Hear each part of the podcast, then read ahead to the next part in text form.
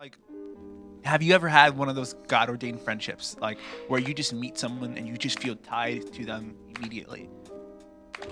Yeah. And Yeah. You can't say us because we're your brothers. I- We're not I with know. us. It doesn't count Gosh. anymore. We're I literally mean, tied I totally knew by a that. bond of brotherhood. Uh huh. We have no Blood. choice.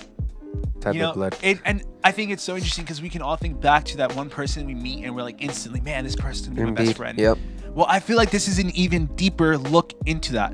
You know, like there's an even deeper pull when it comes to this friendship. And it says that, and Saul took him that day and would not let him return to his father's house. You know, Saul eventually wanted to kill him, but at first he was just like, my son just found a new best friend. I'm taking him in, you know, which is, this is kind of a lovely concept. Then Took such a Jonathan. turn. Like I love you. Now die. Um, and then it says, Then Jonathan made a covenant with David because he loved him as his own soul. So, the word covenant here, for those of you guys who don't know, um, there are two types of covenants. First one I only know about specifically is called berith, and it's kind of like an agreement. with? No.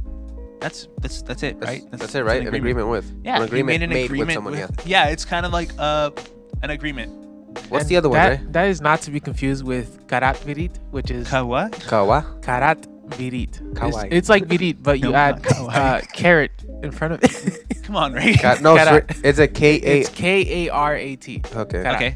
So it's that's the covenant that Mm-hmm. God would have with His people in the Old Testament. Um, you guys have read them Yeah. multiple times.